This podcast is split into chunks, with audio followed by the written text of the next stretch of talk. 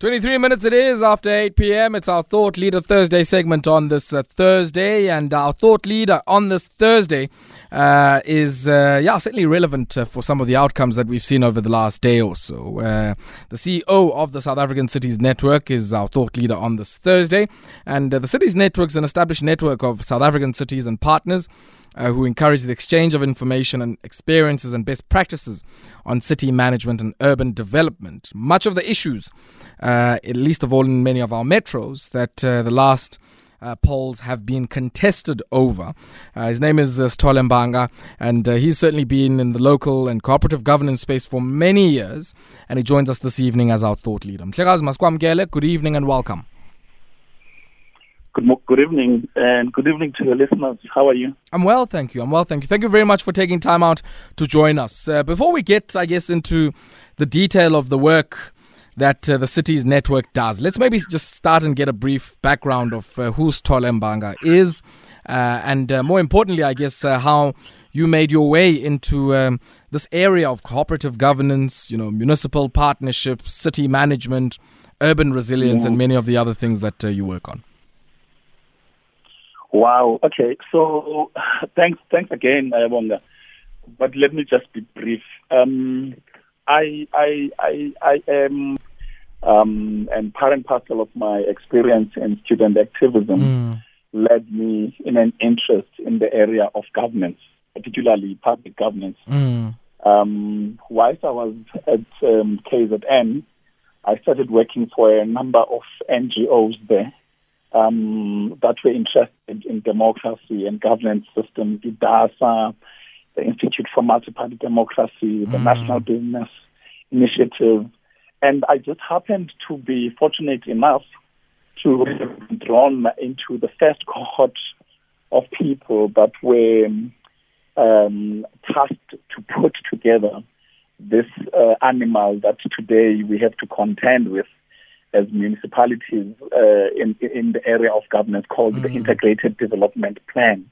So, so I was fortunate enough to have been part and parcel of those people that conceptualized how would municipalities go about managing these institutions once mm. they have mm. been um, given birth uh, by democracy. How would they go about um, the function of changing our municipalities and cities from erstwhile um, racialized um, spaces into ones that are more inclusive, that are not much non-racial, that are really working for all South Africans. And I suspect the the rest is history because thereafter, um, I was quickly um, brought into what used to be the Department of Provincial and Local Government, mm. and and at it part and parcel of what I had to work with as part and parcel of the local government transition process was to look at how would these institutions become learning institutions. Mm. And that's where the idea of putting together a, a cities network or a local government uh, network that is focused on learning sure, um, sure. got to be formulated. Yeah. Yeah, so, I'm quite I'm quite interested in that moment uh, because I guess in a way it frames a lot of uh, you know the latter work of the cities network, but also some of the issues that we faced with now uh, with the elections right. as a backdrop. Um, talk to me about that time. I mean, designing a new system that wasn't there before. Um, what kind of considerations were front and center there? And when you look at, you know, what uh, you came up with then, and even the white paper then, and where we are now. Um, yeah. Some of your own reflections on that. So I think for me, the one thing that never escapes my mind when I think about that period was the character of the types of human beings that were involved in that exercise. Mm. Um, you you you you had uh, people that had governed municipalities before, um, that had governed under the old uh, apartheid system, and you also had the enthusiasm that was brought by people that came from uh, civil society organizations that were very much interested. I mean, um, uh, in, in how it is that civility ought to exist. And then you also had um, hardcore uh, political people that came from outside of organizations such as the United Democratic Front, particularly those that were uh, in exile. So it was mm. a, a, a good mixture of people. But I think the most important pe- thing across all of them, I must say, is that they seem all to display a common thing, which is commitment to South Africa. So it was not just about being part and parcel of the local government negotiations leading into the white paper on local government, mm. but it was also very committed people. So it went beyond just participating. So that's the one thing. But front and center of the debate was how do we make our country non-racial? How do we how do we make the ordinary citizen feel recognized as being part and parcel of a contributor in whatever space and in whatever role that they have. Um, I, I, mean, one of the things that that is informs, for instance, our revenue mechanism as a mm. country is a progressive tax system, right? That says everybody pays tax. Even unemployed people, by the way, pay tax, right? Because we all pay value added tax.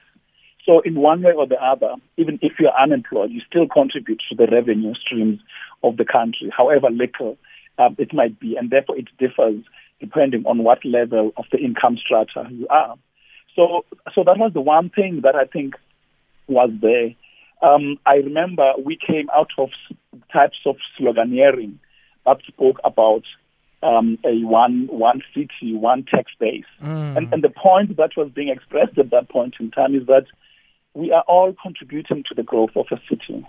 Um, you could be coming from a, a, a rural hinterland coming into the city. Once you are there, your actions, by their very nature, contribute to the revenue base, therefore to the economy, and therefore to the gross domestic product of the region that you are located in, mm. right?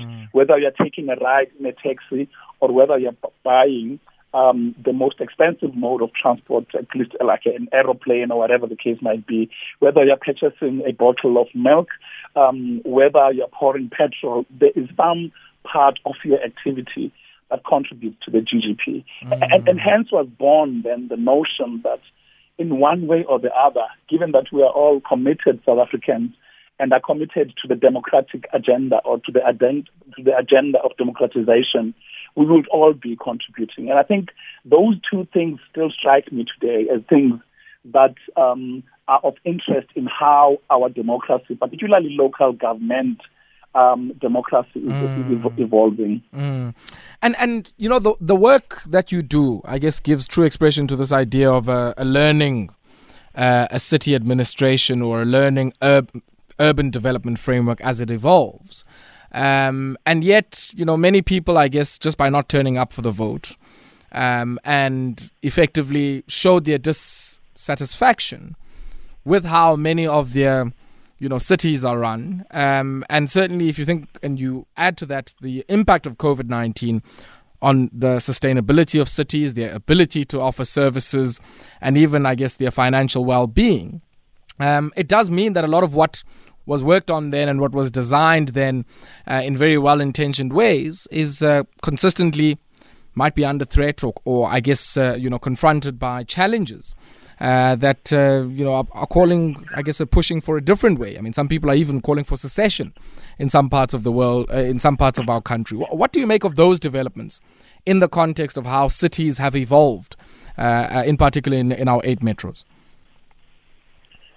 I think. Um, firstly, I, I think, I mean, if you look at, at the results as we have them now, what saddens me is the fact that at least half of the voting population did not express how they felt. Mm. I think it had, in the sense that informal language speaks, it begins to question the legitimacy of the government that will be running the municipalities, which is which is not a good thing for, for, for democracy, I must say. Um, I think it calls upon us as a nation um, to question ourselves, you know, about what what is it going to mean to mean. I mean, one of the things that I want to say, and you haven't asked me yet, and that you were going to ask is, what does this thing of coalition mean? Mm. And and, and my, my sense is that I don't. I personally do not think that our people, um, or at least the 50% that have voted, I don't think they are saying the governments that must must that must be established at a local government must be coalition governments. I, I have an alternative view, and my view is that I think they are instructing political organizations and civil society organizations and the independents and everybody that is in that political board. They have been instructed to form cooperation governments, mm. not coalition governments. And, and, and, and I think we, must, we need to avoid being blindly trapped into this lexicon of a coalition government. Because even by its very definition, a coalition signifies something that is temporary, um, something that in political sloganeering is called unholy, you know, an unholy alliance that is just meant to achieve a short-term objective. And yet, I think, I think, I think our people broadly speaking, are asking for a cooperation. Cooperate um, as as those that will be as those that will be in power and in in, in, in, in offices of government of government mm. in such a manner that you are able to balance the fact that you must grow the economy, right? At the same time, that economy must be inclusive of poor people. Sure. So it, it shouldn't be four for one. So so I I I, I I'm almost ready to, uh, to, to, to, to almost put together an opinion piece that says the issue here is lack of cooperative governance or cooperative government. It's not about coalition government, mm. but that's just my opinion. And it seems that that lack of cooperation is also at times vertical and horizontal. So horizontal between different political parties who have to coddle together an agreement to pass budgets and to get things done but also between different tiers of government. I mean, we hear about this district development model now uh, as an alignment mechanism because clearly, you know, uh, local governments and uh, district governments and you know provincial administrations and national are sometimes you know uh, um, I guess not working in tandem, um, and in other cases, but condos are met. Yeah. So, and I suspect that to be in competition is is, is the nature of the beast um, called a human being. Right? Mm. I don't think it is intended that there should be competition between, for instance, the various spheres of government, sure. the various spheres of, of, of, of, of, of governing, the national vis-a-vis uh, province, province vis-a-vis um, local government. I think the intention, and as um, our constitutional fathers and mothers would have had it when they thought about the Constitution was that there should be cooperation across all levels of government. Hence, I think it is very intelligent of the current administration to have institutionalized the district development model because its intention is very clear. Um, and from where I stand, it, it, its early evolution is about saying, get your national and provincial governments to start filtering resources to the lowest level in a municipality, if not at a ward level, mm. up to as far down as at a cadastral level. However, I think the fault line for now, anyway, in the DDM, um, and that is just my opinion, is that I think the DDM assumes that the municipalities are themselves ready sure. to receive those resources that are coming from national and provincial governments, right? On the one on the one axis. But there's also the axis where both the civil society organizations as well as the private sector um, are, are, are ready and willing players in the local government space.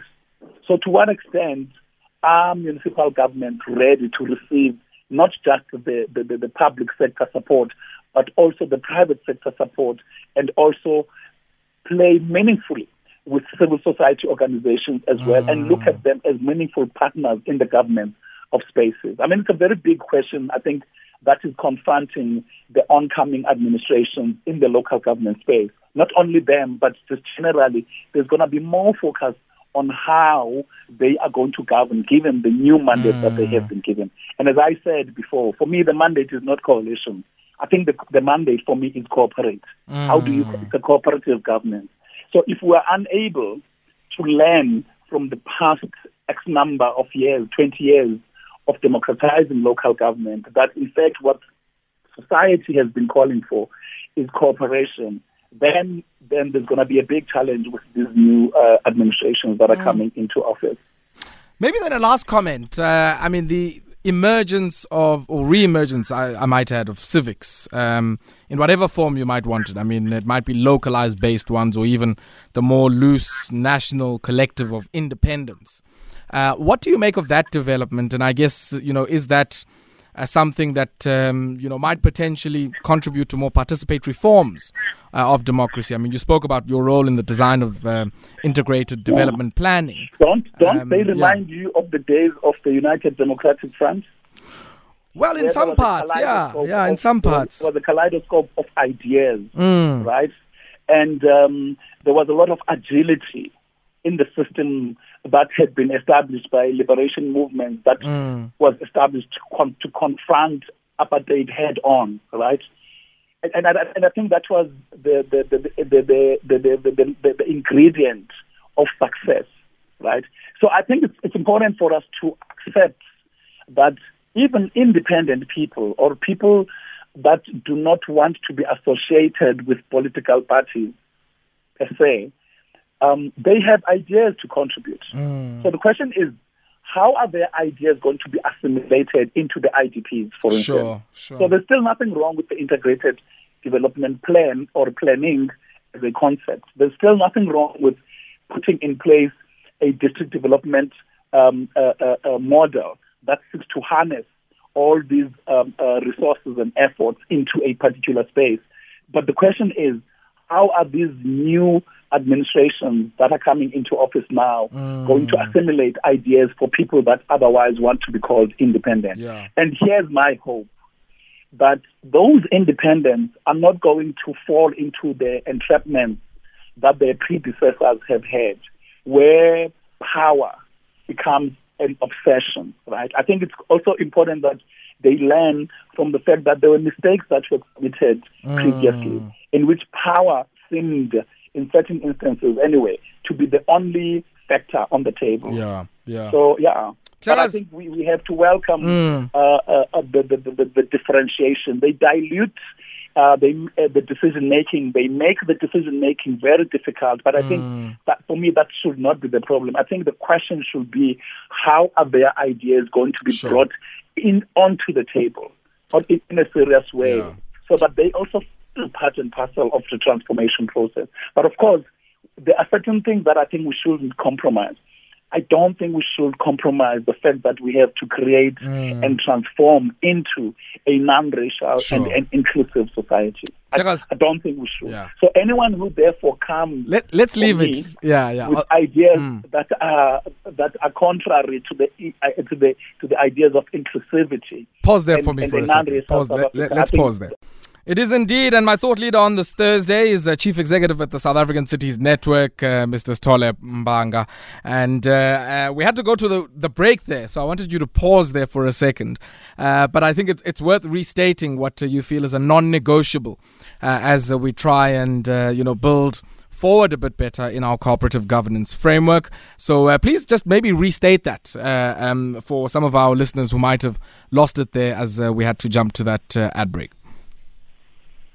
No, I was saying that, I mean, the issues that must not be uh, uh, um, compromised are issues that are entailed or are articulated in, in, in the Constitution, the principles mm. of, of, of non-racialism, the, the, the, principles of humanity, uh, human solidarity, uh, the principles of, um, of, of working together. I, I, I mean, most recently, um, everybody has embraced the slogan of all of society and whole of government, mm. you know, as a, as a, as a different way of, of, of talking to how it is that we should be working together rather than working as adversaries, as, as is the case currently. And, and hence I'm saying the warning lights for, for all of us should be there, um, and, and we shouldn't be entrapped in this terminology of a, a coalition government. Mm. So the principles of creating a transformed society.